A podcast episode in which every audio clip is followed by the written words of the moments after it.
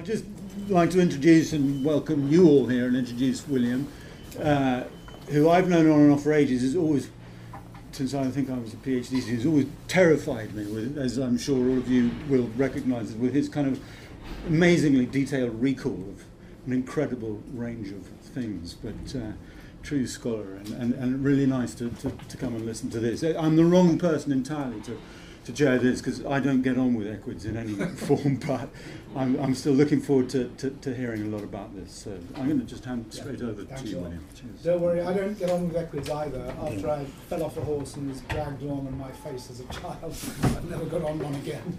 So um, one can have an academic interest in these things without actually riding them. So the, the basic thing I'm trying to explore is whether or not the scarcity of horses uh, in sub-Saharan Africa is a cause of underdevelopment. Okay, that's uh, a question I'm posing. I don't really know the answer. Uh, this is a map of global horse distribution around about um, 1910, and you can see that sub-Saharan Africa is very much of a kind of horse desert. Even if you move to mules and donkeys, um, it's a bit better, but again, much smaller concentrations than elsewhere. This is mainly donkeys in the case of uh, Africa. For complicated reasons, I put mules and donkeys uh, together. So the reasons are quite simple. Disease, as so often in Africa, um, uh, sub-Saharan Africa is unique uh, in having uh, tsetse-borne trypanosomes which affect all sorts of domestic livestock, including equids, and of course including uh, human beings as well, in the form of sleeping sickness. So this is a rough distribution. Note that tsetse belts move extremely mobile. Right. Note also, and this is cattle rather than equids, but note that you get quite a lot of cattle, particularly in West Africa, within the tsetse belts. So uh, tsetse is not a kind of absolute uh, excluder of uh, livestock. Um, often forgotten are the so-called other trypanosomes, the Trypanosoma evansi or surra uh, from the um, Indian word, uh, where there's been a, a, um, a, transformation of the parasite so it can be transferred simply by any biting fly or any blood uh, contact. It uh, reproduces clonally. And this form of trypanosome uh, only kills, or kills mainly horses, donkeys and mules, uh, and also camels, and just dogs and tame elephants, etc. But doesn't affect bovids and doesn't almost never, well, it's, it's chronic in bovids, doesn't kill them, and almost never affects humans. And this is one of the reasons why this form of trypanosomiasis has been less studied, I think, than the tsetse one. But it originates in Africa, north of the tsetse belts, and then spreads throughout the world, throughout the tropical, subtropical uh, world. This lower map here gives you the, this is the overlap between tabanid flies and, and glossina flies for tsetse. And you can see that this is the just tabanid, you can see that the tabanid flies spread over a much wider area than the tsetse, which is limited to uh, Africa. This is a horse suffering from surra. You can see the emaciation, which is a, a typical uh, effect of uh, trypanosomes. It's a bit like malaria in a human being. It has the same kind of effects. Treatments then um, emerged in the interwar years, but based really on, on metals, but these are expensive and only partially effective and resistant is growing. There's been very little development of new drugs to treat trypanosomes Here's the nasties uh, in the blood, so these are little kind of um, single cell uh, parasites. Now, Africa doesn't have just uh, one curse or two curses, it really it has a third one in the form of African horse sickness. African horse sickness, uh, often known by its Afrikaans name, perdesiekte, uh, is also um, enzootic only in Africa. So it's another thing which is peculiar to Africa although it does spread occasionally, episodically, to the Middle East, Southern Europe.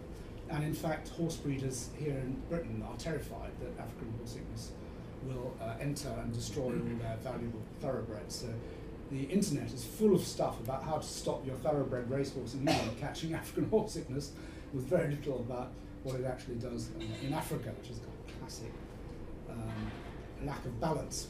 So this is a, a virus spread by midges um, horses that recover are called salted and usually don't catch it again and therefore have a very high uh, sale value. So there's treatment for this from the early 20th century, particularly effective from the 1930s. This is the only map I've ever been able to find this, the um, diffusion of African horse sickness in Africa. This is from a, a book by a, a German Nazi. It's part of a series of books for the conquest of Africa. The Germans are getting ready to conquer Africa.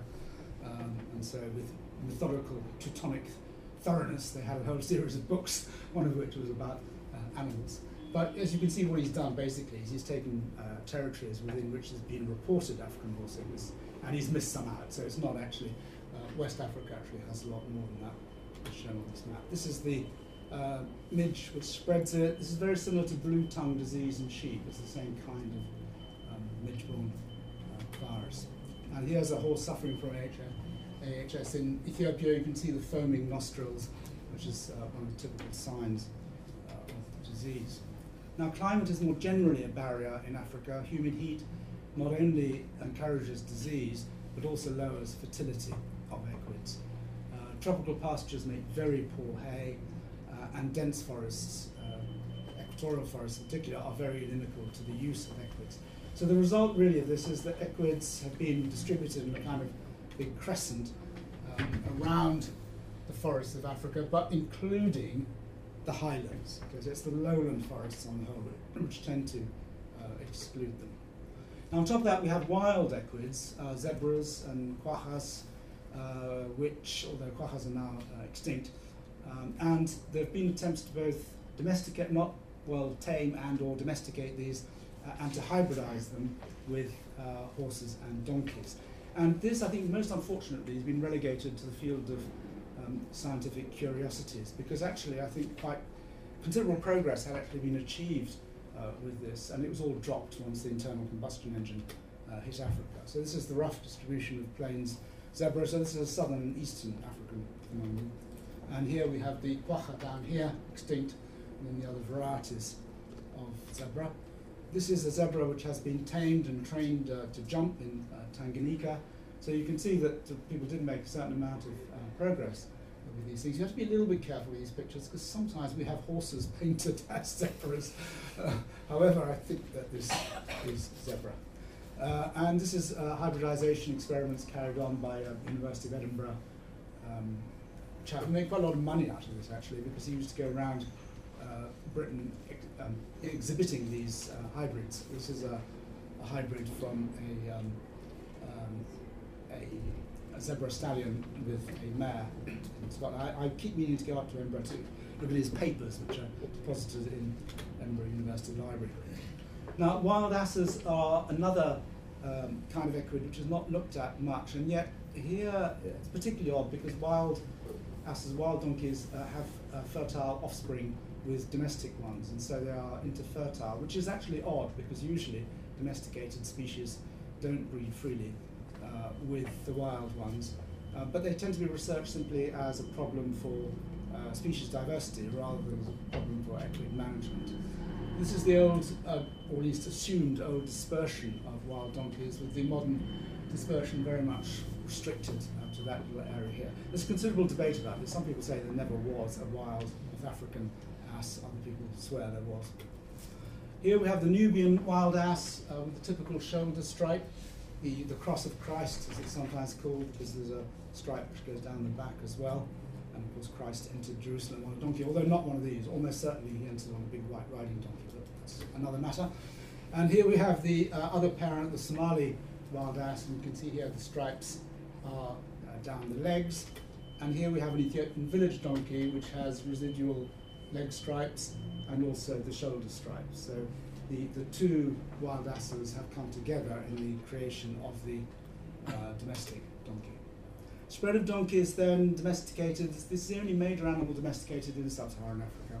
Um, and it uh, drifts west across the Sahel-Sudan uh, belt Exactly when, um, I've not been able to find out. The archaeologists don't seem to be terribly concerned with this. Um, drift also south uh, into East Africa with uh, pastoralist groups. Uh, however, in other parts of Africa, it's European colonialists who bring them, uh, particularly to the offshore islands and to southern Africa. So there's two types of dispersion. You can see here the sort of uh, yellow and orange belt is roughly the dry, and these are the highland belts. So these are the areas which are kind of more or less suited uh, to donkeys if they can survive the uh, diseases. Now, there's a growing acknowledgement of the importance of their use uh, in uh, today's Africa, especially by a number of NGOs. And there's a shift in the way in which NGOs are seeing the use of donkeys away from pack, from carrying things, and towards draft, towards pulling things. But the history of the animals is extremely badly uh, treated. This is one of these uh, organizations, uh, and interestingly, this is the second logo, the first, which has the donkey prominently displayed. The first logo of the organization, uh, there was much more emphasis on oxen. So it's been a shift, I think, in the thinking uh, of this particular organization. And this is a cartoon from the, I think, the Zambian press, um, with uh, fairly recent spread in some countries. So uh, a large scale uh, corralling of donkeys in Zimbabwe moved up into Zambia, although, as Jack says, there's already been donkeys in Zambia earlier than this, but um, it's over the last 20 years or so that there's been a really increase in Zambia's uh, donkey population. Now, horses are domesticated a bit later and in a different place, much further from Africa, in the western Eurasian steppe. They cross the Sahara, perhaps, although I'm very suspicious of the theories that they crossed the Sahara. I think they actually uh, filter across the Red Sea into the Ethiopian highlands and then filter westwards across the Sahel Sudan uh, belt. There's a real problem in historiography, which is always banging on about trans Saharan caravans. And we know almost nothing about east west communication because it's so romantic to go through the sands of camels. But actually, it's much more sensible to go along the non sandy bits uh, without camels. Again, uh, Europeans bring horses uh, to um, uh, uh, with donkeys to offshore islands and to southern Africa. This is a Lesotho banknote, and you can see the, the donkey with the horse behind. The Basuto pony, of course, is much more famous than the Basuto donkey, but uh, both are in fact part of the menagerie which is built by, by Europeans. Now, in terms of horses in the economic history of um, Africa, they've been really almost entirely neglected because historians have focused on the military role uh, of horses. Uh, to some extent also to the related political and social history, but essentially it's military. And to some extent this is justified because their role has been less than that of donkeys. So in sub-Saharan Africa we do have a kind of donkey domination. This is Robin Law's famous book um, on the horse in West African history, which is really almost entirely about military things. And this is Sandra Swart's book on uh, South Africa, uh, well, there's a bit more economic here, but it's still largely a military focus. And finally, then we have the uh, sterile crossbreeds of uh, horses and donkeys, mules and hinnies. Um, mules and hinnies are, are, different in terms of the crossing of their parents, but they're all called mules. So I'll just leave it at that. Uh, why is it worth having a sterile animal? Uh, the reason is that it has hybrid vigor, like any crossing, biological crossing the um, offspring of the horse and the donkey is stronger, more frugal, more resistant to disease, etc., etc., uh, than its parents. Sometimes actually bigger than both of its parents too, uh, particularly if you castrate male mules, because they are sexed but sterile. Now, uh, Robin Law argues influentially that mules in West Africa were just mistakes. They were just something that happened when you put a, a donkey, a stallion next to a, to a mare. I simply don't believe that. I think he's quite wrong about that. But we, we don't know much about deliberate breeding of mules uh, in Africa, though we do know that, again, Europeans introduced this in the offshore islands and in southern Africa. Here we have uh, mules and donkeys in Mozambique. This is a, a, mission photograph from the Protestant missions in southern Mozambique about 1900. This is a modern forestry mule. Forestry is one of the uh, areas where mules are still very heavily used around the world because they're good at taking out single uh, trunks instead of if you want to avoid clear felling. And this is the large Catalan jacks, um, which are used for breeding big, strong mules. Uh, there are a lot of kinds of donkeys um, which are used almost exclusively for mule breeding, not for other purposes. Catalan donkey is not so much in that category, but the Poitou donkey, for instance, is used only for breeding mules. Okay, now I want to shift uh, looking at each of these regions slightly differently. The offshore islands then don't have the disease environments, those which are far enough offshore anyway, uh, and so can develop a really fully fledged uh, equid system. Although, and I don't understand why this is the case, in Madagascar, which is free of disease, it doesn't develop, and I don't really know why. So we're talking mainly about the Cape Verde Islands, to some extent these islands here, Macaronesian Islands, uh, these islands here, and particularly Réunion and um, Mauritius, the Mascarene Islands uh, off Madagascar. So this is a, a mule diligence uh, in Mauritius in 1896. Mauritius had one of the highest sort of mule, uh, probably the highest mule density per area and head of population in Africa. Here we have a mule in, in, Madagascar, so they do they do exist, but they don't spread very much. The French are quite keen to spread them, but it doesn't actually happen. Um, it's also possible in these offshore islands then to develop plantation agriculture with intensive use of uh, equids, particularly after the abolition of slavery. I think people often forget that one of the uh, rhetorics of the abolitionist movement was to replace human beings with animals as part of the abolition process. And so there was a great deal of emphasis on uh, bringing in animals rather than slaves. Uh, this is seen most obviously in Réunion and Mauritius, uh, which really do employ very large numbers of mules in the 19th century. But you also get it in São Tomé, the Portuguese island, which is the largest cocoa producer in the world by about 1900. But not on neighbouring islands where you have tsetse fly. So São Tomé is here, it's free of tsetse fly, but Principe and Bioko or Fernando Po um, are both areas which are affected by tsetse fly. Um, here we have um, an equid, I'm not sure if it's horses or mules, drawn um, sugar mill, which is said to be in Réunion. I think actually this picture comes from the French West Indies. But having said that, there is no doubt about that. In Réunion, they did have uh, sugar mills which were powered by horses and mules. This is a modern example in the Cape Verde Islands where they're still crushing sugar with mules. Uh, as you can see, a very simple kind of trapiche uh, organization And also, that's not made, used to make sugar, it's used to make rum, aguardente. Um, not much use of equids in these offshore islands, they're too small, although Madagascar again is the exception. It's often said in the French army that mules conquered Madagascar. And this is a commemorative plate of the French campaign at the end of the 19th century, in which a mule is dragging what's called voiture Lefebvre, which actually worked rather badly on the steep uh, mountain uh, trails going up to the plateau.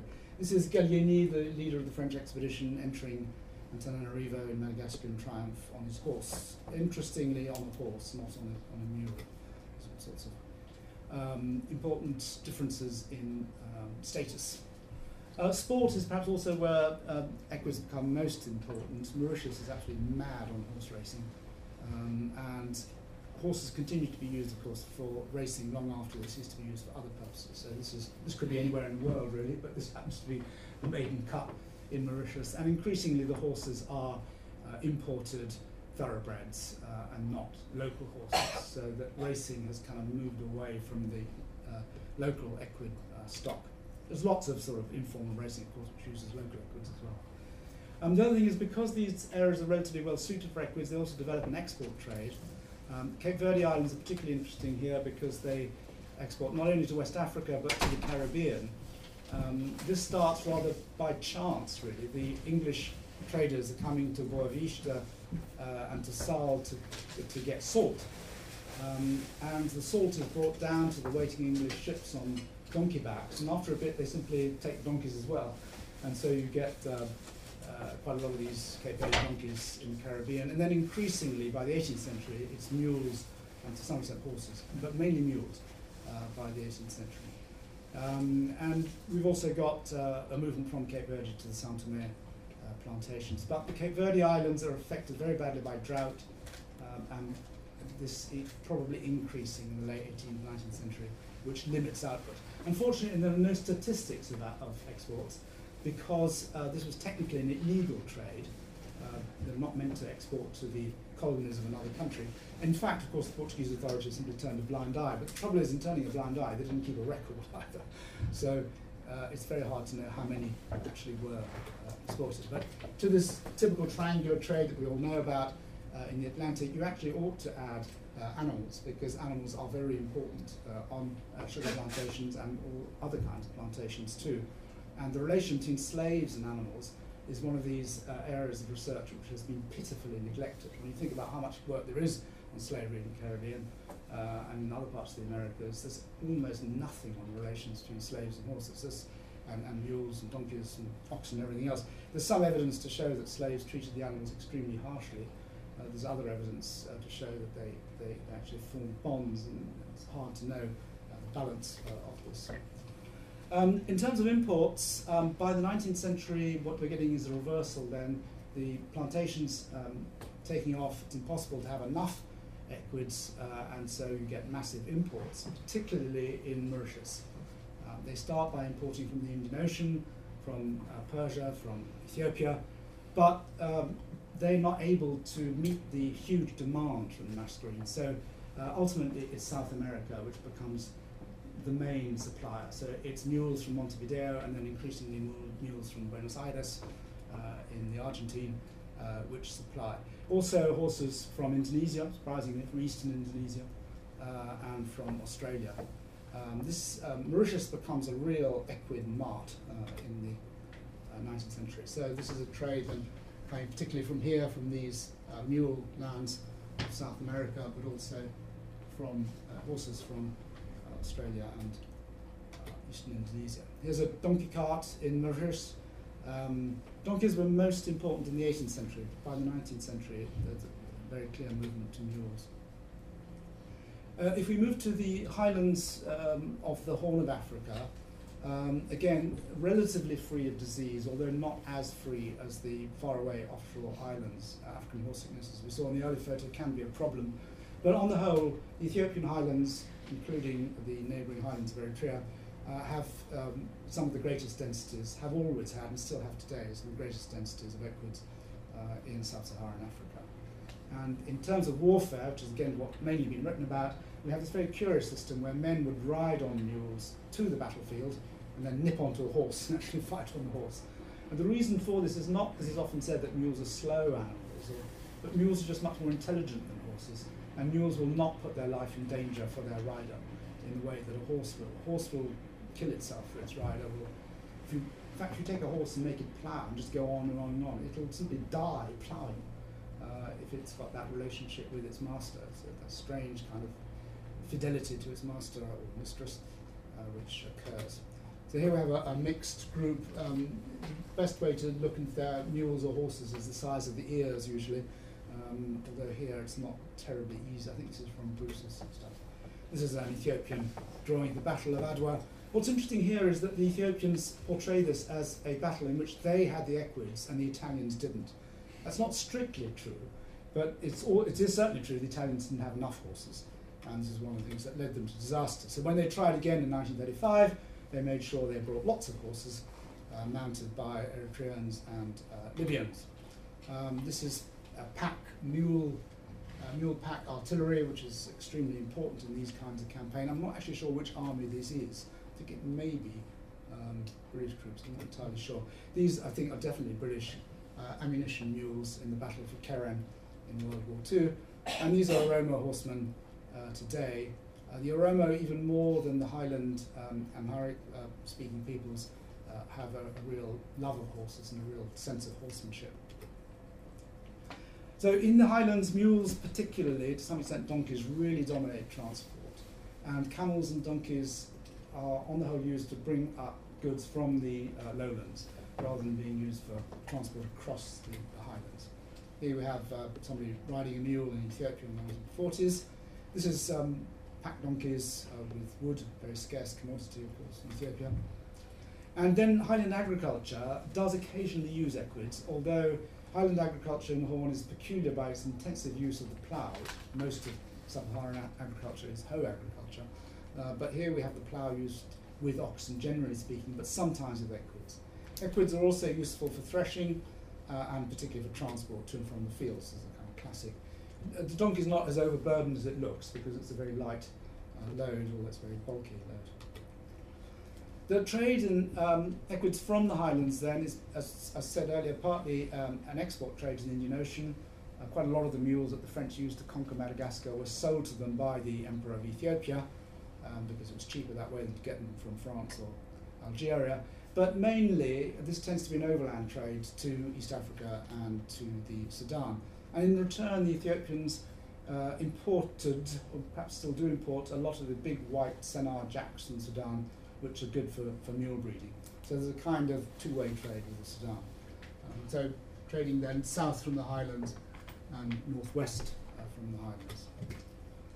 If we turn to the Sahel Sudan belt, Um, this is where there's been all this attention, particularly given to war horses, uh, and the added connotation, of course, that these are used for slave catching, for expeditions in which slaves are taken, and the well-known argument that um, West Africa gets itself into an economic bind because uh, it, in order to protect itself from other people, it's got to have horses and firearms.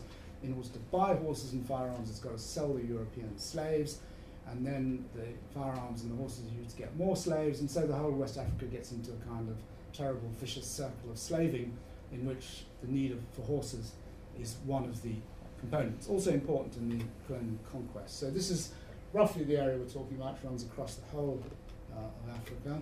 And this is a kind of romantic picturing of uh, Mossi cavalry in what's today Burkina Faso.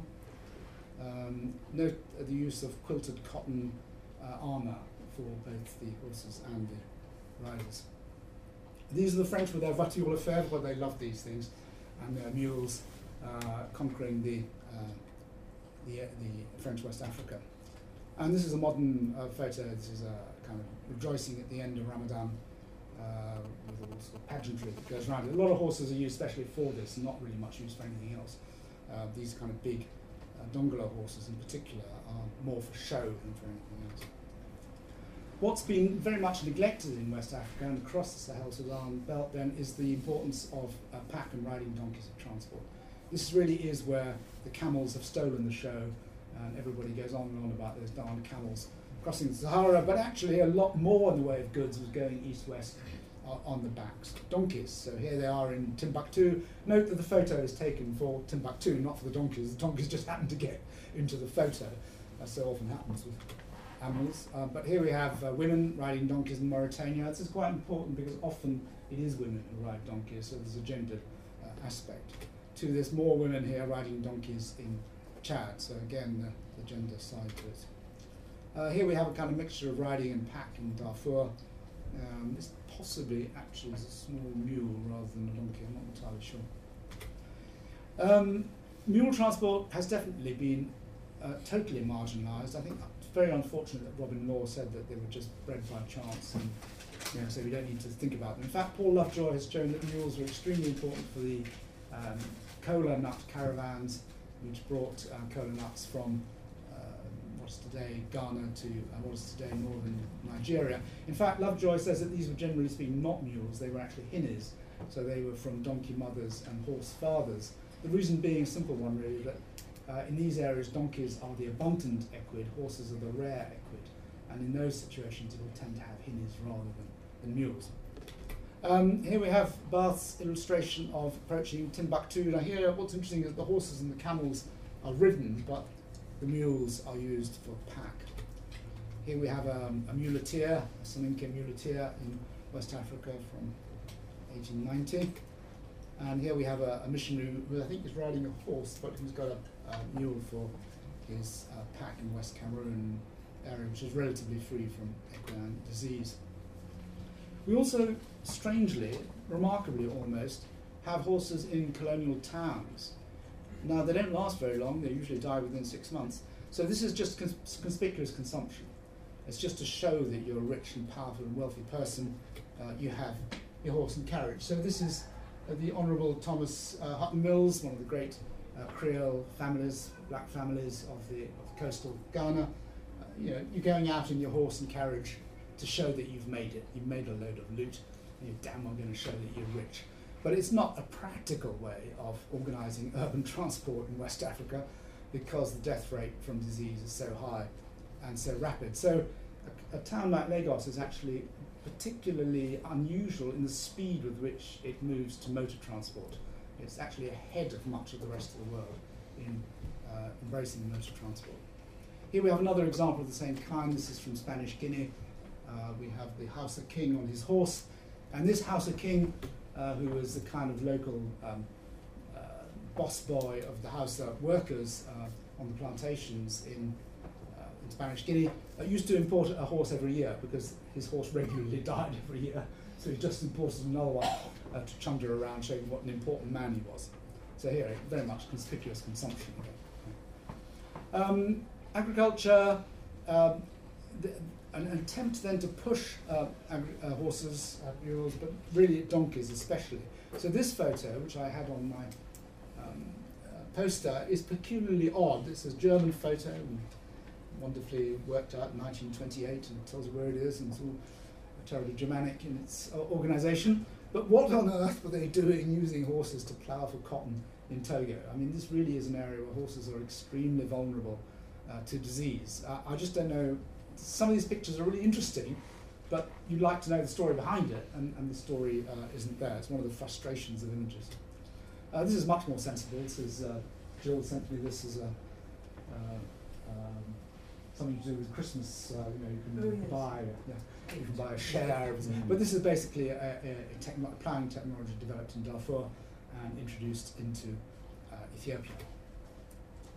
So the trade here is then is um, partly across the Sahara. I'm not denying that there were that there were horses which crossed the Sahara, but I think a lot more of them actually came uh, across the Red Sea and, and sideways uh, across this, this belt. Um, and there's also a, a certain uh, importation from the Tsetse free offshore uh, islands. There's also an internal trade uh, in this area from Muslim to non-Muslim areas in terms of meat. This is particularly donkey, a very, very strong trade in Nigeria today because it is haram for Muslims to eat donkey meat. It's halal to eat wild ass meat, so it's one of these kind of rather strange things within Islam, but it's definitely haram to eat domestic donkey. And so the donkeys are sold south for uh, eating uh, after they've um, had their uses. So this is very much a movement down into the forest uh, from the um, Sahel. In East Africa, then, um, we have these donkeys. Probably the first donkeys in East Africa were adjuncts to cattle uh, pastoralists, and Maasai, particularly uh, obvious amongst these uh, groups, and they're women's animals, right? They, if you ask Maasai men about donkeys, they simply howl with laughter. It's not, a, it's not an answer that a man can give. Right? So you have to go and ask the women about donkeys because it's the women who use them. Um, and they, they rely on them to a very considerable degree. Again, this is a classic example of a, a shot, which is a kind of tourist shot of the Maasai, but somehow the donkeys get caught in the background. Right? Nobody's really intending to show you the donkeys, but there they are. So um, over time, then these uh, donkeys are used more in caravans. Uh, in the 19th century, they're ridden, they're used for high-value goods, but very, very little in the way of draft. So this is Burton and Speke, pictured by locals on their way to the Great Lakes. And if you read Burton's um, diaries of his uh, trip up to the lakes, I mean, donkeys just, you know, all over the place. He's absolutely obsessed with his donkeys, with keeping them alive, with uh, getting them to, to get to where he wants to get. And, and uh, this is a modern uh, move to draft then, so here we've got the donkey pulling a cart uh, in Somalia. Um, in East Africa, both mule and horse transport really don't exist. I mean, this is the area most affected by Tsetse, um, and as African horse sickness on top. So there are attempts, and there are nice pictures. This is a German uh, lady missionary on a, a white mule, which means almost certainly this is a mule bred from a, a big white riding donkey from the Middle East, uh, Hasawi uh, donkey. Uh, and here we have in Mozambique a, a mule cart again, but it doesn't take off. It just doesn't work. The disease uh, is not doesn't allow it. Again, for the same reason, there's very little military use of, of mules, but again, uh, or any equids, but again, there's attempts uh, to use them. So here we have German officers riding their mules uh, with uh, the Askari. Uh, and here's a rather nice picture. This is Belgian mule-drawn artillery in 1916 entering Tabora in Tanganyika. How the hell they kept their mules alive long enough to get their artillery to Tabora is a very interesting question, which I'd like to know more about. And here is this is Mau Mau. These are pack horses of the King's African Rifles, probably, in fact, in the north of Kenya. Uh, also in East Africa, then, uh, donkeys are used uh, quite commonly as food, not other equids, um, but the Kikuyu, for instance. So this is a donkey carcass uh, being prepared. The Kikuyu eat a huge amount of donkey. It's a very popular meat in that area. Finally, then, um, Southern Africa. Um, we have a problem here with the established iconic supremacy of the ox wagon. Right? The ox wagon is that picture everybody recognises straight away as a South African uh, picture. But in fact, in reality, lots and lots of transport in southern Africa is actually done uh, by equids of various types. Not just horses, but actually a lot of mules uh, and donkeys. And this is particularly important every time you have a big surge in bovine diseases. So when rinderpest virtually eliminates the cattle of southern Africa in the late 1890s, you, get a real movement to using uh, equids instead. Um, this is a, a Sotho horseman today. One of the things you notice immediately in the Sotho is the number of people who, ride. Um, this is uh, another mule cart, I think actually this time on the South African side of the Limpopo, about 1910. Uh, note the interesting use of three mules. It's quite an interesting way of harnessing them. Uh, and this is another interesting way of harnessing. This is a powerful six donkey Tswana uh, uh, wagon uh, today, which shows what you can do even with a humble donkey.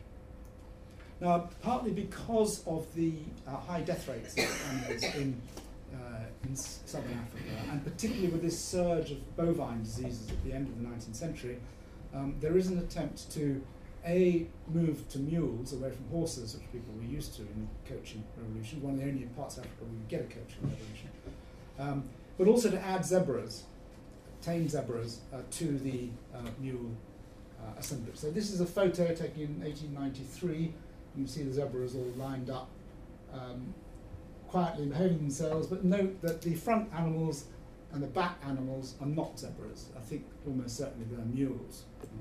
And this may be why which is the Illustrated London News's take on the same thing. Um, the zebra is completely out of control. So there is this notion that although this was attempted, it didn't really work terribly well. Uh, but I'm not sure that's entirely true. You also get mules pulling railways. People often think that once you get rails down, you have to have chuff chuff locomotives. In fact, all around the world, lots and lots of trains are pulled by animals. Yeah. This is Namaqualand in the northwestern Cape uh, with, um, which had a mule-drawn rail system for a long time. Uh, it wasn't substituted by steam for, for, for decades. Urban transport is also very prominent in southern Africa, where it makes more sense because the conditions are somewhat healthier.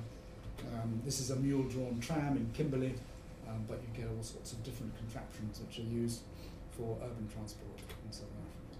You also get um, use of equids in mining, particularly early Kimberley, they used a great deal in the uh, first development of the Kimberley diamond mines, but underground use in southern Africa is very rare. Uh, other parts of the world, of course, we have lots of pit ponies, we have lots of uh, equids which are used underground, and in America they breed special, very small mules for use in, in mining. In America they're, they're very common, but not, I think, here.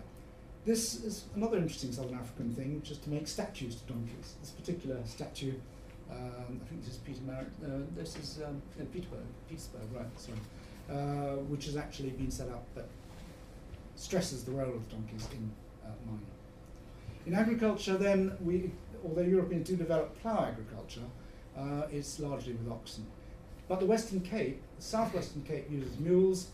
Um, Jan Smuts uh, nearly died as a child by falling through the uh, roof of his father's barn and being kicked to death by his father's mules and his father was a, a wheat farmer in the, in the Western Cape. And then further north and into Namibia, uh, more uh, donkeys. And donkeys are on the rise today, and donkeys were extremely important, even in the colonial period, for irrigation. So this is a kind of cigarette card which shows you a large farmyard mule, um, which is possibly a um, South American mule. Uh, this is a, a, mission farm mule in uh, Namibia, uh, here, about, around about 1900. And this is a four donkey team uh, ploughing in Zimbabwe today. So this is what's developing more is this kind of use of donkeys for uh, this kind of craft work. And here we have another sweet little statue in Upington uh, to the donkeys who spent so much time going round and round and round in endless circles, raising the water for agriculture. But um, in Southern Africa, there's also been a huge emphasis not just on transport, but also, in fact, more on war uh, with and here also on hunting, on professional hunting. The, the Boer hunter and the Boer commando uh, are the sort of figures on horseback, uh, which are constantly referred to. Some of this technology adopted by some Africans, particularly by Sotho, and the huge value then given to salted horses before the 1930s, that recovered from African horse. This is a kind of rather romanticized picture. Unfortunately, didn't really happen like this, but it shows you the kind of European horseman against the Zulu um, on foot with their spears and their shields. This is the Sotho uh, pony, which is developed from the Boerperd, the, the um, Boer horse. And this is one of the famous war horse um, memorials. The Boer War was one of the most lethal for horses has ever been in, in the history of humanity. Not on the Boer side, because the Boers knew how to look after their horses, but on the British side, the number of horses killed through disease, mismanagement, uh, every mistake in the book was made by the British. And somebody wrote to Lord Kitchener saying, You will go down as the greatest killer of horses in history, uh, which is uh, possibly true. Note, however, that the British learnt their lessons in the Boer War, and that we note that in subsequent wars, the treatment of horses and mules is much, much more uh, effective and humane, and mortality and morbidity rates are much lower, particularly in the First World War. And here we have um, Sotho uh, muleteers abroad, sent off to Italy to fight in the Second World War, uh, drawing um, howitzers in that murderous campaign up the Italian spine. So finally then the trade uh, of Southern Africa and equids, uh, there is some exporting of horses, um, particularly to India in the early 19th century for the British Indian Army. Uh, Capers, um, so-called from the Cape, are quite popular with uh, artillery units uh, in India. But Southern Africa basically can't overcome its disease problem. And um, once the um, mineral revolution, the mining revolution hits in the 1860s, the increase in demand for equids locally is so great that uh, South Africa turns into a major net importer uh, of mules, and again, particularly South American mules. So here we have the extremely badly and misleadingly named cattle boats from Buenos Aires to Durban, which are not carrying cattle at all, they're carrying mules. And this is a problem of terminology. The old use of cattle meant domestic animals in general, whereas today we tend to refer to cattle, we tend to use the word cattle to mean cows, bovies. So again, this, this is the trade coming from the River Plate uh, to South Africa. So in conclusion then, um, what I'm really trying to say is that Sub-Saharan Africa is definitely a global uh, laggard in uh, using. Uh, I don't want to uh, deny that, but I think that there's been a tendency just to ignore the use that has been made of them, and particularly for uh, donkeys and mules, and particularly for donkeys in fact. And I would like to enter a final plea for the tamed and hybridized zebra, because my own feeling is that we have, we have given up on these experiments uh, too quickly uh, and that actually this could be an appropriate form of technology for uh, parts of Africa. Um, the huge advantage of the zebra is it's resistant to very many of these horrible diseases. It's uh, tolerant, it's resistant to African horse sickness. Although one of the problems which was discovered is that when you tame them, and you have them in large concentrations of tamed animals, they tend to become much more susceptible to these nasty diseases, which is slightly unfortunate. But um, nevertheless, I think one should go back and one should go look at these records of, of what people did in terms of taming and hybridizing uh, and try and use this a bit more. Thank you. Great. Thank you very much. That, that really did open up a lot for me. That's great. Can we, can we just sort of throw this open as uh, people who've got questions for William or comments? Whilst you're thinking, yes, you have. Go ahead. I'll... First, let me apologise. I'm sorry, Paul Starkey. Um, I apologise for coming late. Um, my, my train was delayed. It wasn't my fault, honestly. Um, secondly, I've got um, three books on uh, donkeys in, in Africa available. I brought them up here especially so because I thought not many people would want to come to a subject matter seminars unless they're interested. And so don't go without a copy, please. Yeah. Um, and yes, can I start? You know, obviously, lots of very interesting things that you, you, you said. Um, I think maybe you need to extrapolate now to the future um, you know, ba basically what is happening now, or what has been happening over the last 20, 30 years, and also bring in bicycles and motorcycles mm. um, and apartheid um, and issues like that, because there are a whole lot of cultural, social issues coming in.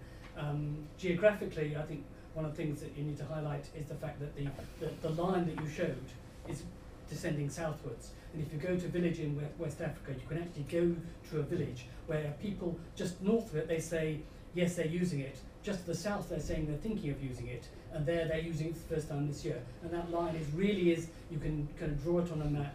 Um, you know, it, it does exist.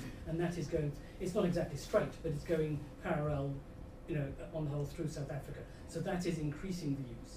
Um, in Southern Africa, I think one of the issues you, um, you didn't uh, uh, is in Namibia and in um, Namaqualand, you said they actually in the 1950s, 40s, 30s, they had three furrow ploughs, and some of them are still in use today. So teams of up to 16 donkeys. I've, I've- I've seen them. I've got photos of, of, of them. You know, pulling you know three furrow ploughs, so really large scale agriculture, um, uh, and that's it. But again, for Southern Africa, I think you really need to think about the problem of apartheid, the psychological problems that that caused, which is why Lesotho, yes, people like riding horses, but there are very few donkeys there. And one of the reasons is they're regarded as backward. And up till the 1950s, you had this um, uh, uh, very large uh, population of donkeys in southern Africa used by whites. Do you want free books? um, uh, the, in, in southern Africa, you, you've got uh, the whites were using donkeys up to the 1950s for the transport, well, mainly for transport, on farm transport. And so they were widely used. And then the, the whites, um, they, trans, they, they changed the bakkies, as they call them, pickups. And so they thought getting rid of the donkeys was modernisation. And this was imparted very much onto the local population. And then you had the great Botswana massacre where they actually went round, the police went round shooting donkeys because they regarded them as backwards. And I've interviewed people who said that. They, you know, a woman who had four donkeys and the police came along and shot them and she, you know, because they were backward.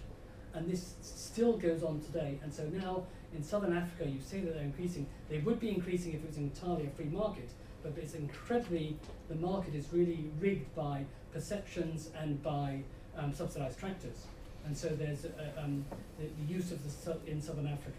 Um, another interesting issue is that you're just getting to the stage now where the southern African population, which is I think genetically different from the eastern and northern Africa, they're about to meet in, in northern Zambia, um, uh, southern Tanzania, you know, and so those two populations are about to meet.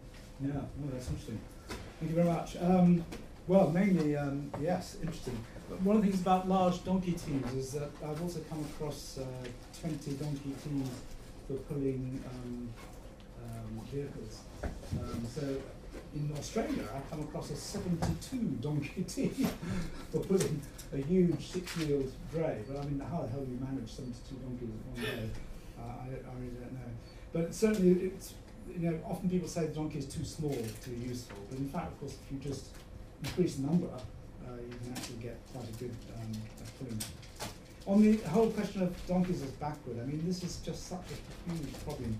Um, because, of course, it runs through our own culture. I mean, it's not, you know, we have all these epithets where we compare people to donkeys and as stupid and, and all the rest of it.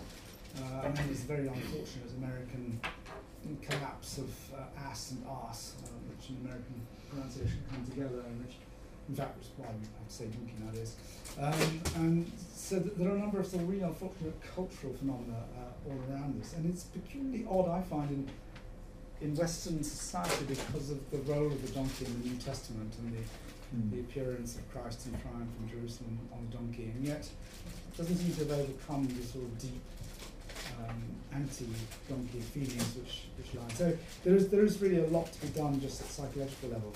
On the Great Botswana massacre, um, there is, however, another factor which one has to bear in mind, which is the question of competition for pasture. Um, this is something also which has been a particular problem in Australia, where they've been shooting wild donkeys with high velocity rifles from um, from helicopters and things. Um, but the idea being that the, the wild donkeys, the feral donkeys, I should say, are, are ruining the, the pasture and competing with more useful animals. And we have exactly the same problem with horses in eastern Indonesia. They're quite reputable uh, development specialists are saying, get rid of the horses because they, they eat too much and you know, we want that pasture for cows, uh, which are more valuable. So there is a problem of com- competition between species as well, which we must bear That mind. is um, often promoted by governments, I think, Yeah. that um, text go round saying that donkeys ruin, ruin pastures and so on, don't they? In, in South Africa, in the textbooks in South Africa, there are about 10 definite lies about donkeys. um, and saying donkeys eat all the time. Well, they don't, you know, donkeys do this, you know. And basically, these were all post the 1950s Afrikaners writing them down, or, or Ah, you know, mm. ba- basically it was white propaganda. But I was asked once, sorry, brief anecdote, but I was asked to, to look at contraception for donkeys in Namaqualand, and they said, uh, uh, the, the South African I was with said, took me to the people and said, look, there are too many bloody donkeys here. Look, they're everywhere. There are donkeys everywhere. Um, and I went in and I said, can we just ask some questions? You know, you know, how many donkeys do you have? And they had three. How many do you want? Four. Why do you not have four? Because it's so difficult to find donkeys here. Because they are, uh, uh, um, it would go to 100 kilometres up to Kimberley to get donkeys. Um, so, are there any donkeys over there that people don't own? No. Are any donkeys there without a name? No. They've all got names. They've all got donkeys. It is the perception of the whites, and the reason why it, they explained was that they Mercedes go up the fast roads very, very fast. The donkey comes on the road. It breaks it. The donkey's worth 50 rand. The, the broken headlight is worth 500 rand. And they say, ah, this is nobody's donkey. This is the wild donkey. Yeah, no, there's, uh, there's a whole set of problems which, but things I think are getting better. I think perceptions are improving. No, Well, they are shifting they're shifting. donkeys around Africa a lot now, aren't they? There's, Yeah. there's huge demand. Peter Jones said that even they even flew Zambia. Ah, There, there, there, there has there there has been, but I would say that uh, professionally, I have I'm passionate for donkeys, but I've found very difficult getting any professional that really the really the only support for donkeys tends from animal protection societies, which is obviously then not wanting them to work particularly hard. So, um, but from agricultural ministries, transport ministries, um, there's almost no no support at all. And it's very interesting. There are two things that are happening. One is that um, in Tanzania, in particular, the, the donkeys and the, the bicycles are in competition because you can carry about 200 kilograms on a pushed bicycle, um, and then you can cycle back.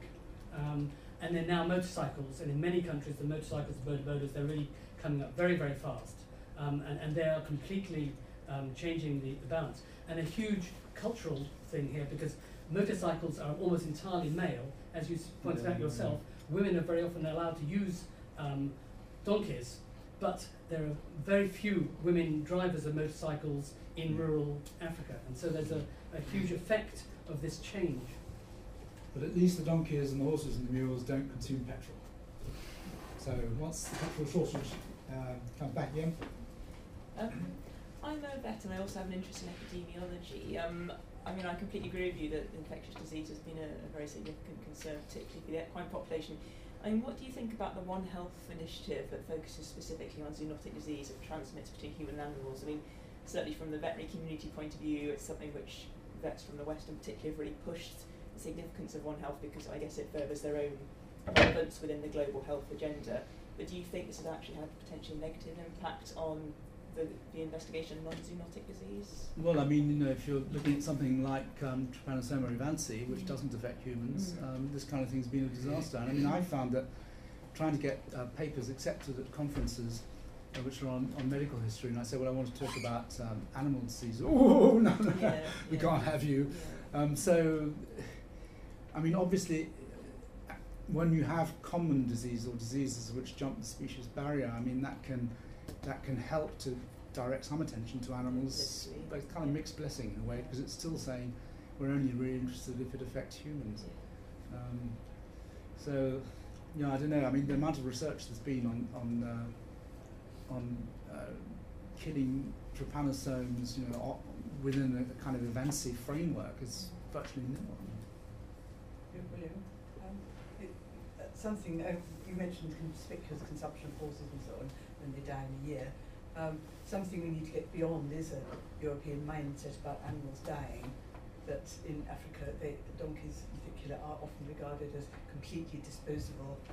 Um, as you know, I was in Yeah. Ethiopia this last summer, and tens of thousands of donkeys are imported every year into western Ethiopia, and I saw um, many hundreds of them just in the few days I was there coming in, and they use them for ploughing, and then they die of trypanosomiasis.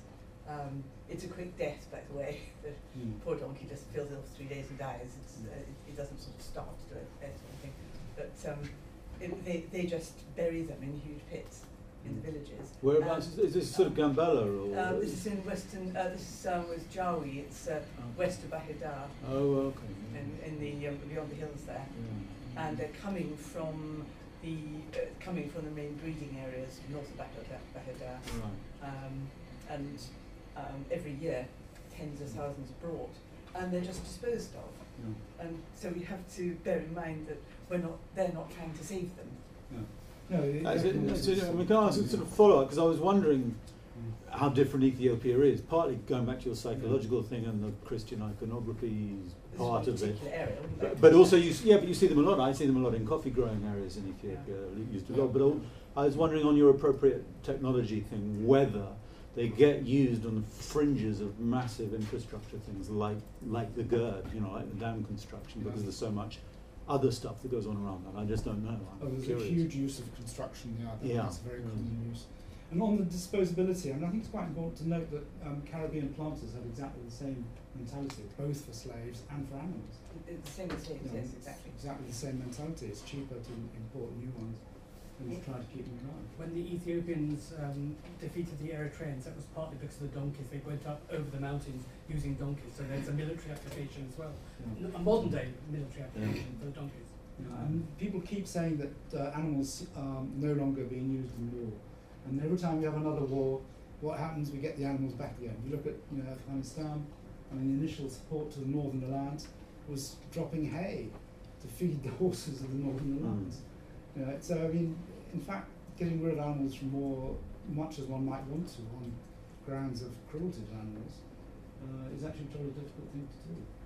But on, this, on this disease and the life expectancy in, in West Africa is very much, um, what you're saying about the disposal of animals, that people right at the edge, on the fringe of it, they regard them as, you know, you buy them for this year and maybe you have to buy another one next year. They don't want them to die, so they, they would prefer them to survive, of course, a, a few villages further up.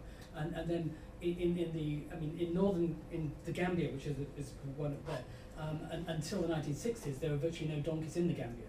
Then they were existing in the 70s, but they only last lived one or two years. Now they will live 10 or even 20 ye- years in the Gambia, and then moving south into, into the other countries. So it just simply of, of basically, as, as the, the disease challenge lessens, the, the, the, the le- length of the do- donkeys lives.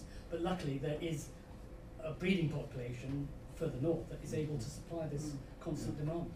And the other problem, of course, is the cost of medicines. I mean, there are medicines to control these diseases, but for ordinary Africans, they're just you know, completely out of, out of range. So somewhere like Ovamboland in, in northern Namibia and southern Angola, where donkeys have become a big thing recently. Again, this is another area where they weren't big before, but they've hugely increased.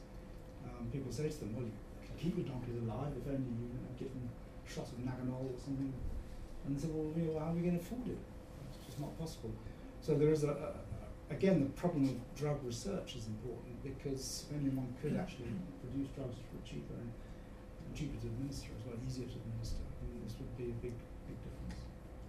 Is there is there a big sort of problem with accurate statistics, given that ministries of agriculture are not interested and so on? Yeah, Donkeys, yeah. must be. I mean, historically, donkeys are the hardest thing to get out because Mm. they're just not counted. Or they're counted together with mules, which is kind of really irritating. Uh, but I mean, this is again, it's not just true of Africa. I mean, if you look at the First World War, we know down to the last horse, you know, more or less how many were used. We know there were thousands and thousands of donkeys used in the First World War on the Western Right. Front. But how many exactly? Nobody kept any statistics. The French just got all these donkeys from Algeria once they realised they were cheaper and easier and better in the trenches because they were smaller and so they were less of a target. But they never counted them. Extraordinary. So the donkeys are always left out. They're always at the bottom of the pile. But I, I would say, that, sorry, Sorry, you go ahead at the back there, Yeah. please.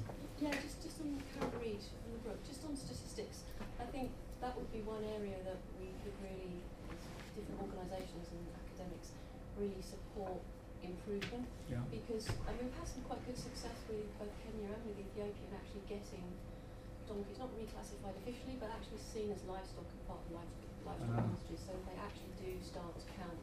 And I don't have the figures on me, but for, in the census in Kenya, uh, 15 years ago, the population of donkeys was apparently almost zero, which obviously it wasn't.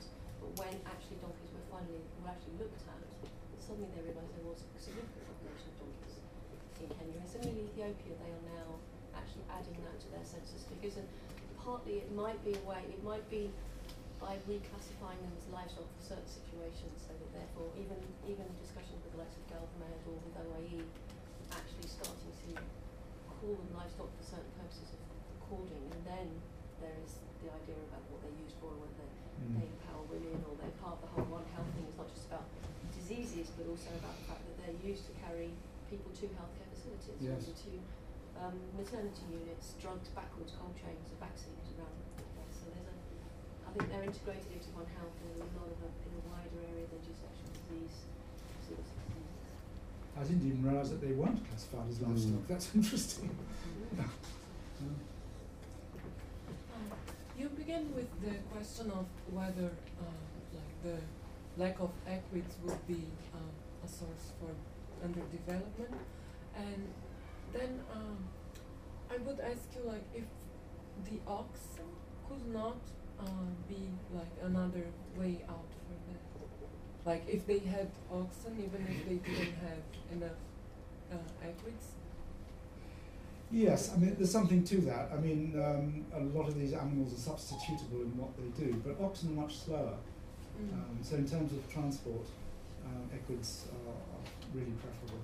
On the other hand, oxen often of more powerful, so that um, in terms of if you want to plough, which is a big question, um, might be better. So the, I, I would say that yes, to some extent, and the fact that that um, in a way Africa has chosen to focus more on cattle um, may reflect uh, you know, a better.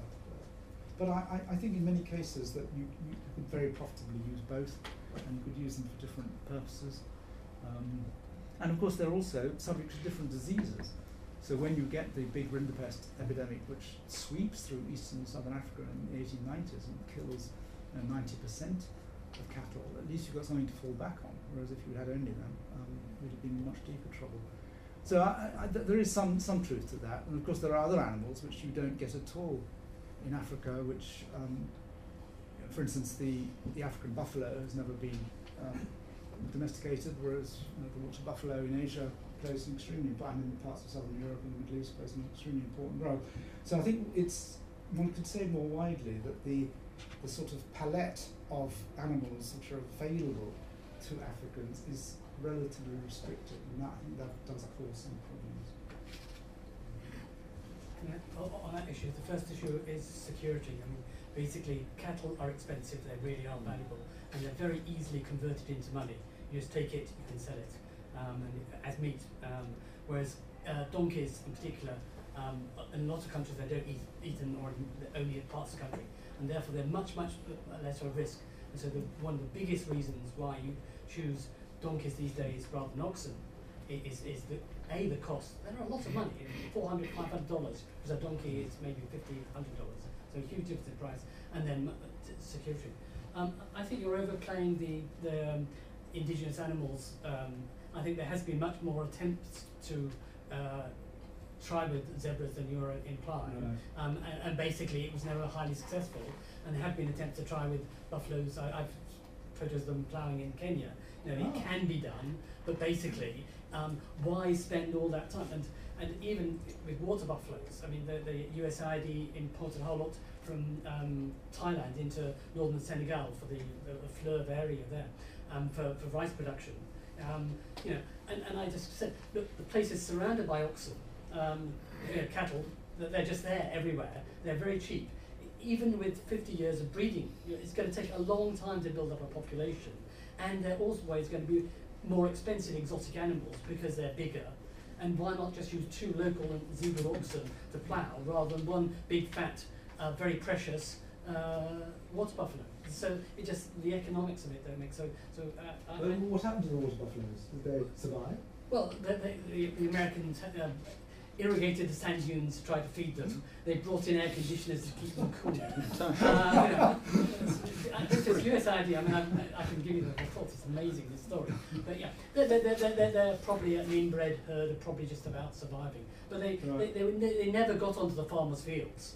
And, and why should they? Because and the other thing is that they said, you know, a buffalo's good for plowing. But in Asia, I mean, we in Europe think that are the buffalo is the iconic animal for Asia, and it is in the Philippines and a few places. But actually, far more cattle, oxen, are used for ploughing in Asia than are buffalo. So in India, far more oxen are used for ploughing. In nearly all the countries, I say, I think Philippines is about the only one uh, where, even in Indonesia, where there are lots of buffaloes, still cattle are far more used, including cows. So, you know, why bother to use buffaloes unless they've got a comparative advantage?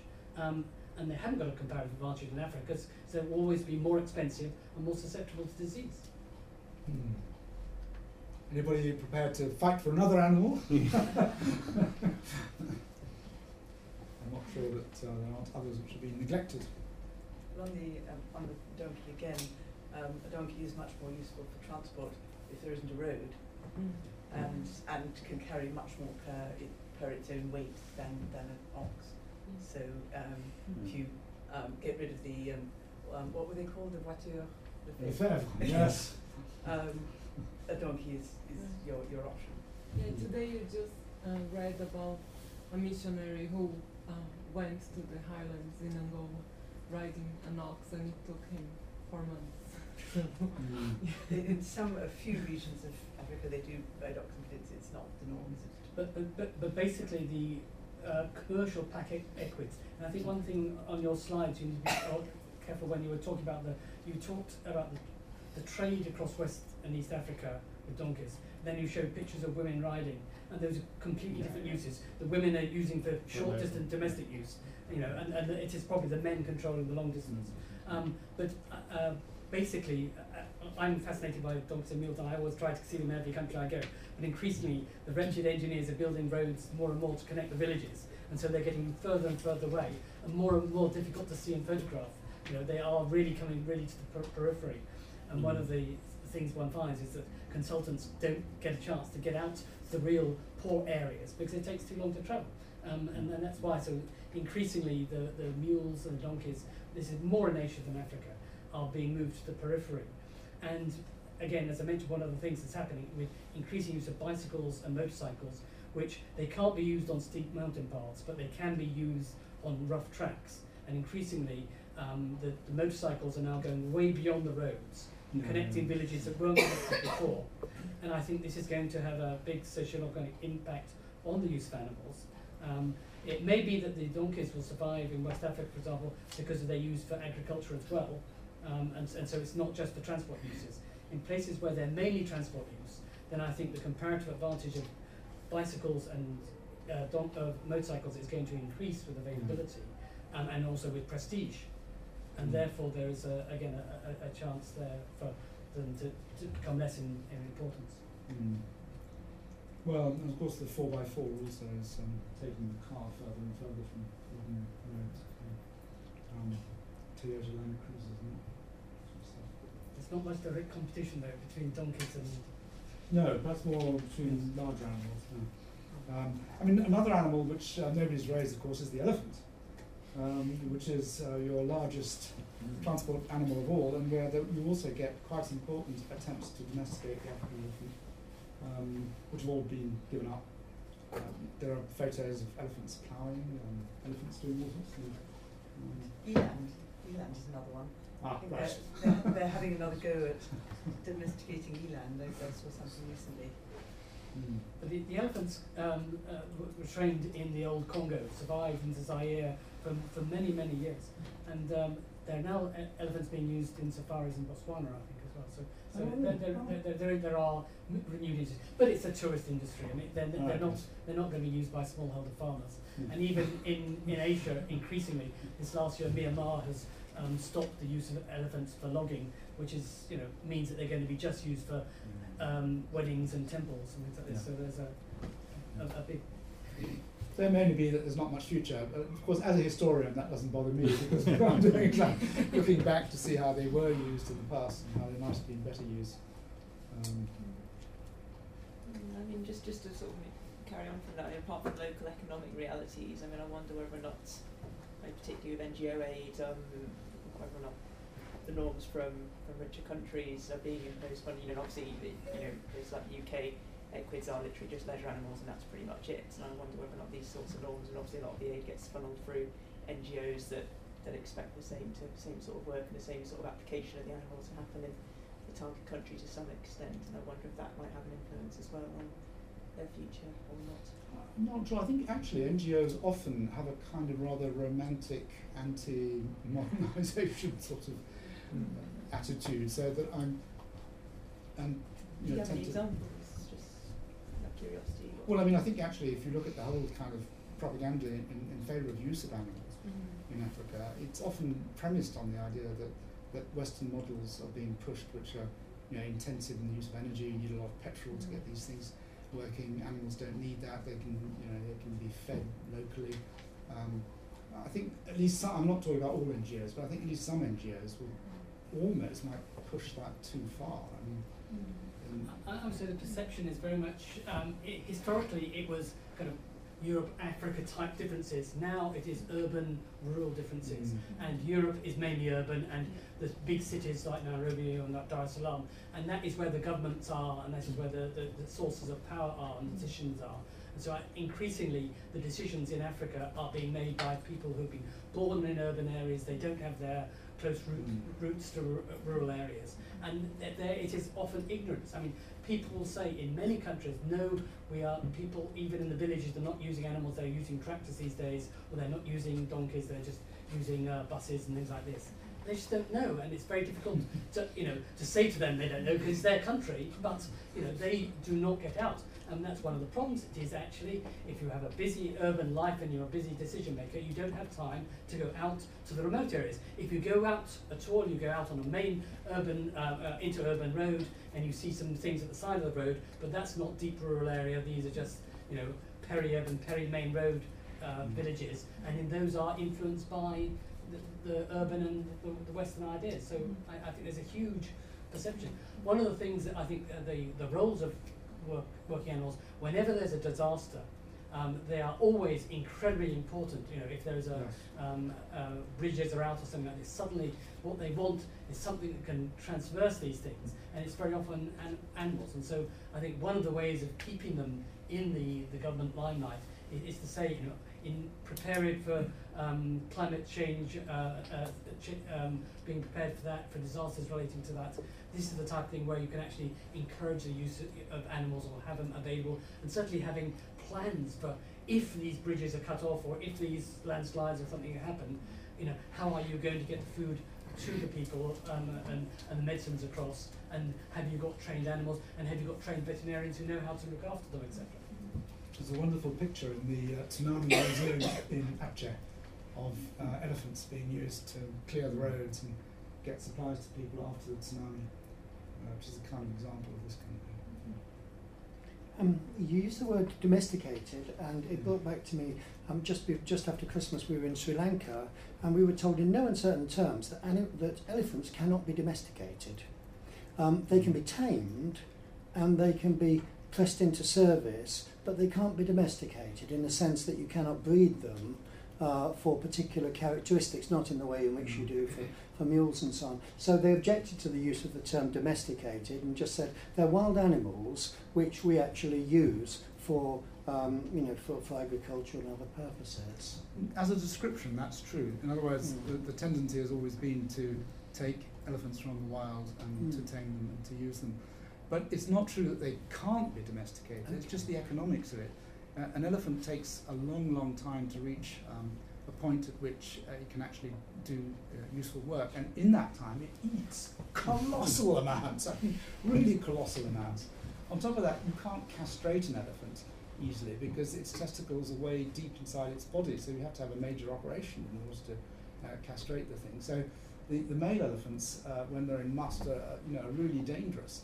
And um, in, that sense, again, we don't want these things hanging around for 25 years before they can actually start, you know, doing some work. And so there are all sorts of reasons why people have, you know, tended, but it actually, it, we, we, it is possible to, to ha- and some of them are domesticated, some of them are bred in captivity, and um, so it's not that not to Kabul, it's that the economics of capturing them in the wild tend to favour capturing them in the wild.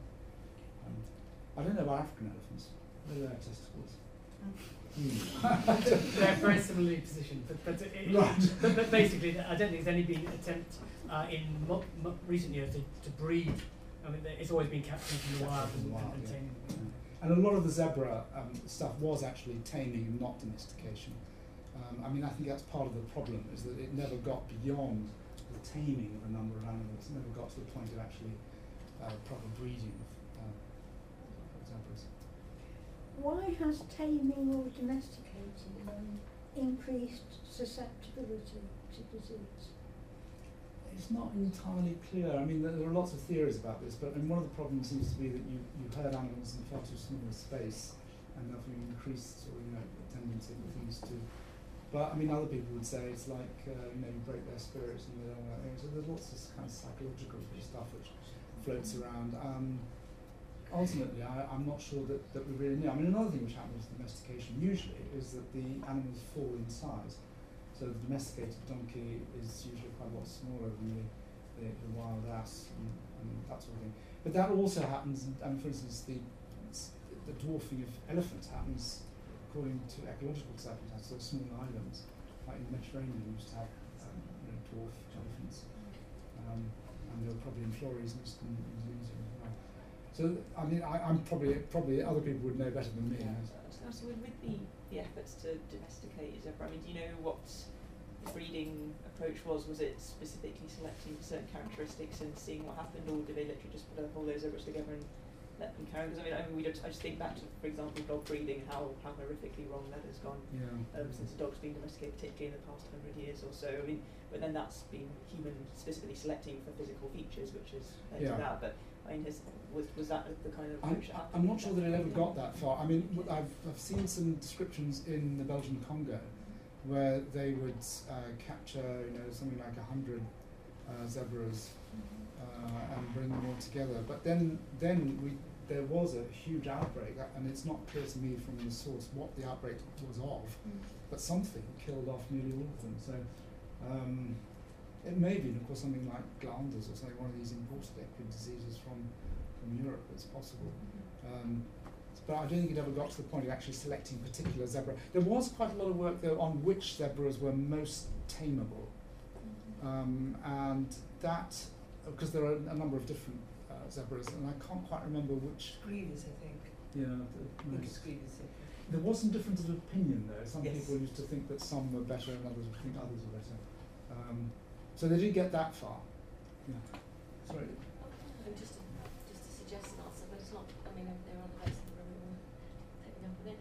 Um, in terms of domesticating why you might be then ending up with not keeping, not having more disease problems, because generally when we as in humans have domesticated animals, we've done it for reasons of making animals more domesticated or increasing production or doing something to the benefit of us without actually thinking that perhaps some of the other genetics that they've already got there are important for another reason, like disease resistance. So classically, when we have, for example, introduced exotic breeds of animals into Africa, they've immediately gone down with diseases because they haven't got those resistant genes. Yeah. We, we've selected them, we haven't actively selected them out, we've selected in other characteristics and we haven't selected for disease. That's Yeah, I, I, I was going to follow on that. I think I think we have to also be quite careful. Disease is a big word. So when we talk about disease, do we mean those that, um, like Karen saying, you know, we may have selected a, an animal for a, a certain trait. It may be size, it may be conformation, but what we are un- we may unknowingly be selecting for is poor disease resistance Yeah. to particular infectious disease. But if we're also to look at diseases with other health problems such as colics or abdominal issues to do with um, you know, management practices, some of the other issues we see, we could actually be by domesticating these animals actually increasing their risk factors to other diseases. So we used to have a wonderful professor used to say disease is the price we pay for domestication. So these animals weren't, you know, pr- you know, in the wild perhaps were grazers, and now we put them in a stable and feed them at set times a day, and they develop colic or abdominal issues as a result of that. So I think it's just worth teasing out what you mean by disease, and then some of that is probably likely to be associated with our actual management practices that we're making these animals more, Yeah. more at risk to those certain diseases. There's also the acquisition of resistance over time. So donkeys in East Africa seem to become more tolerant, um, you know, simply through kind of selection animals survive which have greater tolerance. Uh, so when you brought in a whole series of animals in the First World War, for instance, to fight the Germans, I mean the death rates are just humongous. I mean virtually every animal died within six months, uh, whereas you have you know local donkeys which actually survive and live. So there's also this problem of, of um, and of course we don't know what it is that makes the donkeys triple tolerant as far as I know. The, the University of Illinois in Sierra Leone um, took over an old colonial station where they were be, breeding N'Dama cattle for uh, about 50 years and they castrated all the bulls and brought in um, uh, the the, the, the black and white cattle from Illinois, um, and uh, the, the idea to increase milk production. And of course, they ended up with um, lots of dead Holstein animals, um, and uh, the N'Dama, a lot of genetic progress was uh, re- reduced because of the, the they eliminated them. But um, you know, in the end, that was given up completely, and that's happened, as uh, Karen said, in, in so many different cases. That basically, you know, it's uh, you know the, the indigenous animals have got uh, resistance. Surely they must have known about the Holsteins. 'Cause I know the N'Dama are There is, a, there, there, there, there is a paper that says compares milk production with a Holstein in Illinois with an N'Dama in Sierra Leone, you know, and it, and it says therefore we've got to get rid of these N'Dama and get some decent producing animals, you know. The production of the Holstein in Sierra Leone was zero. Yeah. Of course, there's also the danger that the wild asses will disappear altogether, which would be um, a disaster in terms of studying, you know, what it is that, and how they function in their natural habitat and, and, and the rest of that. So there is a, a real you know, loss of genetic diversity danger as well. There's a huge, when I was doing the survey in South Africa, a huge variation in the survival rates of donkeys. And in some communities, they say, ah, if, if you give um, a, a, a donkey to a, a, couple, you, the grandchildren will see the donkey. It's lasting 25 years. You know, you know, it's, in other places, they say no, they generally they only last about 10 years. Mm. Um, and we weren't able to find out, but it's presumably some local. Um,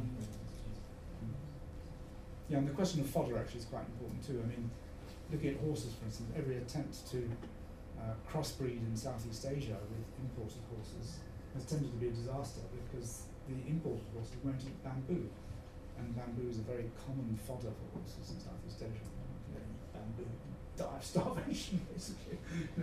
You know, so there, there, there are problems about adaptability to fodder as well as adaptability to disease, which one needs to think about. That's another factor for. oh, sorry. Um, I just want to ask you one question about the changing perception throughout the history of uh, this kind of animals. Because though we use them a lot, if we really exploit them, we don't give them really uh, the right recognition, especially regarding to their economic contribution to the families in alleviating poverty. Uh, so, did you have or did you see any kind of trend in, in terms of uh, changing perception? How the communities themselves see donkeys, especially? I think that's a really interesting thing to, to, to do more research on. And to one of the things about donkeys, for instance, is that they're animals which are very often given names. Uh, I mean, the animal world tends to, the domesticated animal world tends to separate into the animals which, to which you give a name and ones to whom you don't give a name. Um, donkeys, on the whole, tend to fall on that named end of the spectrum. Um, so that you do get quite sort of intimate relationships uh, between people and their animals.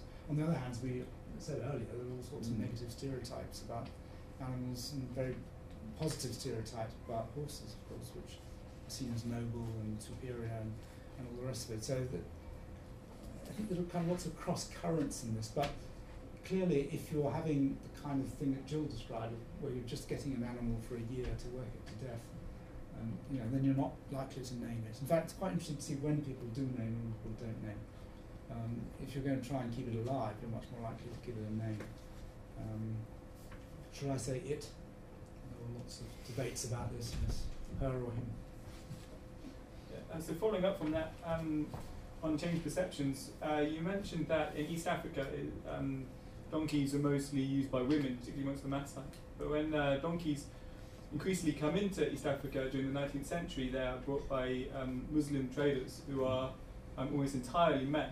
Um, and I wondered if that, if the root um, use of Islam as a, like a view, as a purview, could maybe as a way of seeing uh, changing perceptions of donkeys in regions. Like, is there some kind of, is there, does, as Islamic in, introduction of Islam to regions change people's perceptions of donkeys um, in different parts of Africa?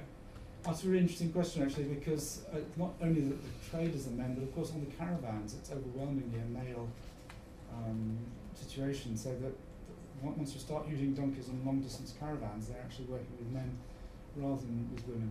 On the Islamic side, um, Islam has a long and complicated um, wealth of traditions about being kind to animals, um, which one might say, are kind of a bit negated by these slaughtering uh, regulations, but but these are there is a kind of in a sense there is a, conflict within the Islamic corpus, and it all it's all taken back to the to the single rather obscure surah in the Quran where it says you shall not cut the cattle's ears, um, and you know from that the ulama have developed a huge kind of theology of kindness to animals. There's a wonderful book by Annemarie Schimmel on this, on Islamic, uh, the late, much lamented Annemarie Schimmel, um, on the Islamic attitudes towards animals.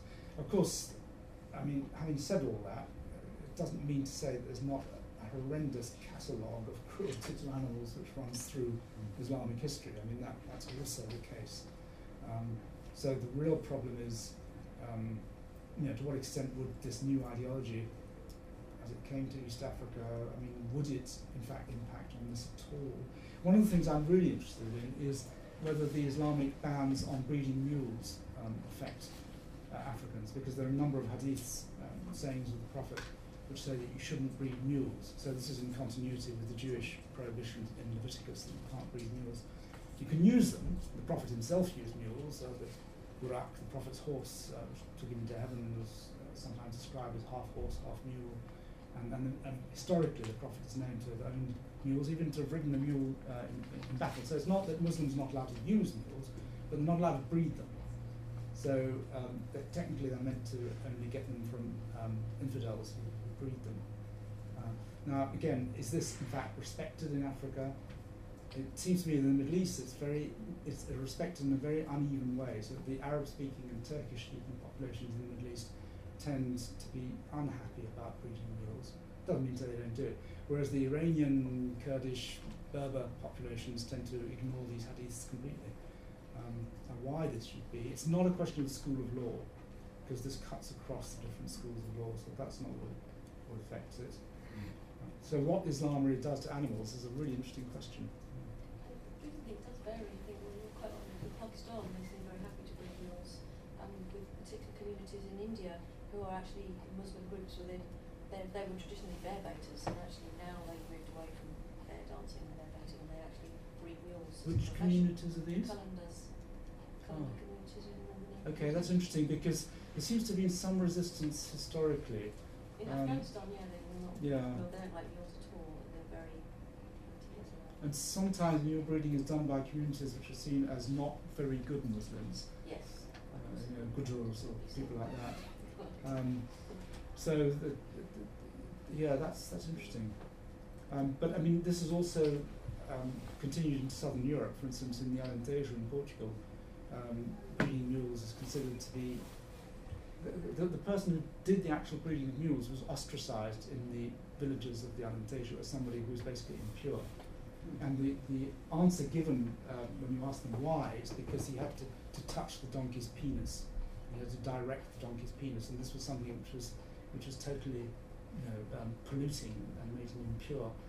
Um, so, um, but I think there's some there's some element of um, Islamic prejudices against breeding actually survived in, in southern Iberia as well. So this whole question of, of hybrids, and it's not just mules, it's hybrids in general. Is it is it right or is it wrong to, to breed hybrids, to, to cross the species barrier, to make uh, animals which are sterile, uh, which are against God's plan, you know, to use the kind of monotheistic uh, phrasing of this, is something which runs right across. I mean, you, get it in Europe too. I mean, you get Spanish uh, anti-mule um, campaigners who will quote Leviticus um, and say, you know, it's in Leviticus, therefore we shouldn't breed mules. And I like the um, Italian MPs recently. What have they been doing? 54 Italian MPs have told the British that they should uh, throw out this law which uh, which creates um, it creates uh, humans out of out of three people using uh, mitochondria from one plus. Oh So- yeah, yeah, yeah. Yes, and of course that's an even more um, Yeah. morally problematic. Uh, But it was interesting that, that, that the Italian Parliament should feel the need to uh, to to write to the House of Lords and tell them tell them they, they should really stop this. And that's the Catholic Church, of Mm. course, presumably. I mean, I'm, going to conclusions here. but, yeah, uh, but I mean, the whole kind of religious attitudes to animals are, I think, important. I mean, there has been a tendency to say that religion doesn't really matter that, that you know uh, people will do what's in their economic interest. They'll breed mules if they jolly well need them. But I'm not sure that's I'm not sure that's true. I think actually that people's religious attitudes do impact on the way they actually treat animals and what they actually do with animals. Um, you can't just dismiss it out of hand. On the other hand, you can't go from the uh, what's said in normative high religion to what people actually do in, in peasant villages because clearly there's a huge gap between between those two spheres. Going from a historical perspective to a future, uh, what if thinking in say 20 years' time in Africa, um, what, what, what are we going to see in, in terms of the use of equids uh, in, in the different environments, you know, and how can we plan towards it? I mean, as I said, with motorcycles and bicycles, there'll be some reduction. With increasing roads, there'll be some reduction. There will be use towards the, the fringes of the road network. Um, there may be increasing use for tourist and ceremonial functions, you know, weddings and things like this as well. That could be important. Well, I think you've got to be a little bit careful about the introduction of new modes of communication because the railway, uh, we know, does not decrease the use of horses, it increases it. Because although the railway takes out the long distance transport, it creates a much bigger demand for, for short distance and medium distance transport. So, I think to be, you know, it depends exactly how the road network develops and also, of course, what matters the price of oil. I mean, if the price of oil goes through the roof again, um, the incentives to using non-oil based modes of everything you know, will, will, increase enormously too. On the other hand, if the oil price goes on going where it's going at the moment, um, you know, so there's all huge numbers of imponderables, but I think what we are moving towards is clearly a situation around the world where equids are becoming more and more recreational. Um, certainly in the West, I mean, um, horse racing and you know, polo and all these sorts of things are of, kind of where these things uh, remain. And there, there's little room for mules and donkeys. I mean, that the recreational use is very much biased towards horses. So, but whether that's going to be the way it's going to happen in Africa, God only knows. You touched on, on women and, and use donkey. Um, the women uh, are felt able to use donkeys, and the men say that's okay. They, they can't touch ploughing oxen, but can use them. And so there has been a huge change, um, an economic development, you might say, in the life of women in Africa because um, they are the ones who carry the water and firewood almost universally. And they can now um, use a donkey, or they can send their six year old child to take the donkey to get the water. Because um, donkeys are easily handled. So um, I think that comes directly under your, under your heading of, of one particular sector of the, of population. Of course, what's interesting is if women want to do things that men do and no longer do things that women do, because that might also affect things. You know, uh, you know, kind of gender keeping up with the Joneses. So it was bound to be the odd one, and when I was interviewing in Ethiopia, uh, I asked to find a, a woman who ploughed, and they did find me one feisty older woman who said, "Yeah, I'm going to tell you all about that. I do ploughing," and the men stare at me, and I say, "I don't care." But you know, you can't build a big theory Yeah, on, on, that's on my feisty old woman. And if anything, I think one thing that historians would say is that divisions between what men and women do is one of the most long-lasting, difficult to shift divisions in human history. Um, these are very stable, long t- tend to be very stable in long-term divisions. I mean, it's true, it's, things are changing, but never underestimate the kind of, you know, resistance to that kind of change. And, and also, I think the the, the, um, the regulations and the, the perceptions of society. I had a, a similar interview the other way around. A woman who was ploughing who denied she was ploughing because she thought that I would think that she was backward ploughing with oxen. You know, but, but she had been. I could see she was, but she wouldn't admit it to me because I was, you know, I, I was a prestigious person and she didn't want to be. And and I think that uh, you know the, the whole perception, the lack of mo- mo- modernity, is a huge problem with the use Yeah. and which is why it's increasingly the donkeys associated with poverty, etc., which again Yeah, yeah. people don't want to be associated with that, whereas motorbikes are associated with prestige, etc.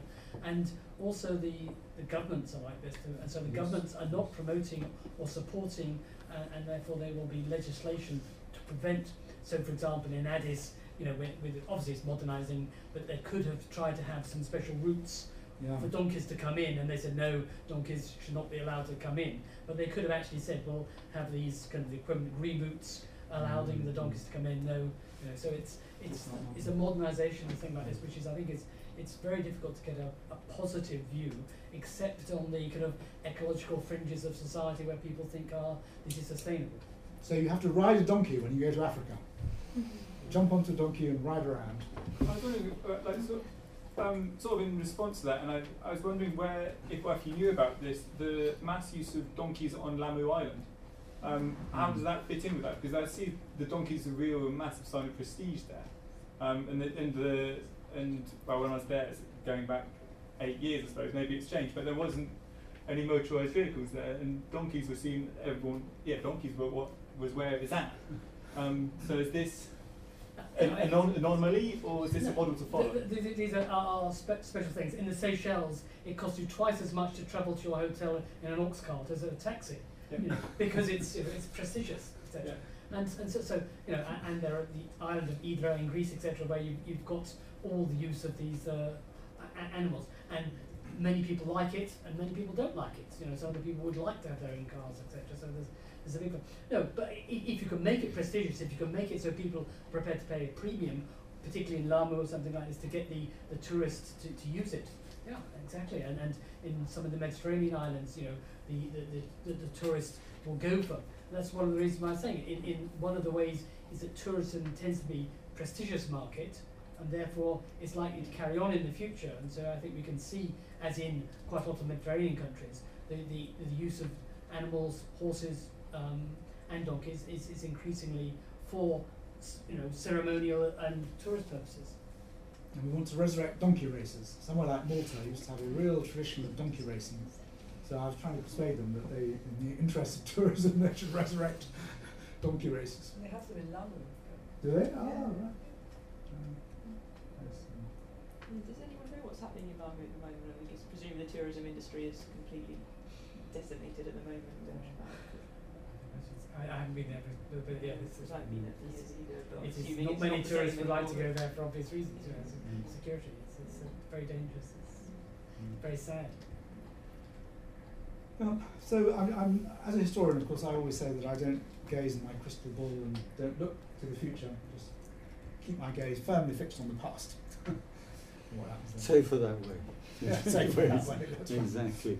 Let's let's bring this formally to, to a close and thank thank William very very much again. That was, that was great.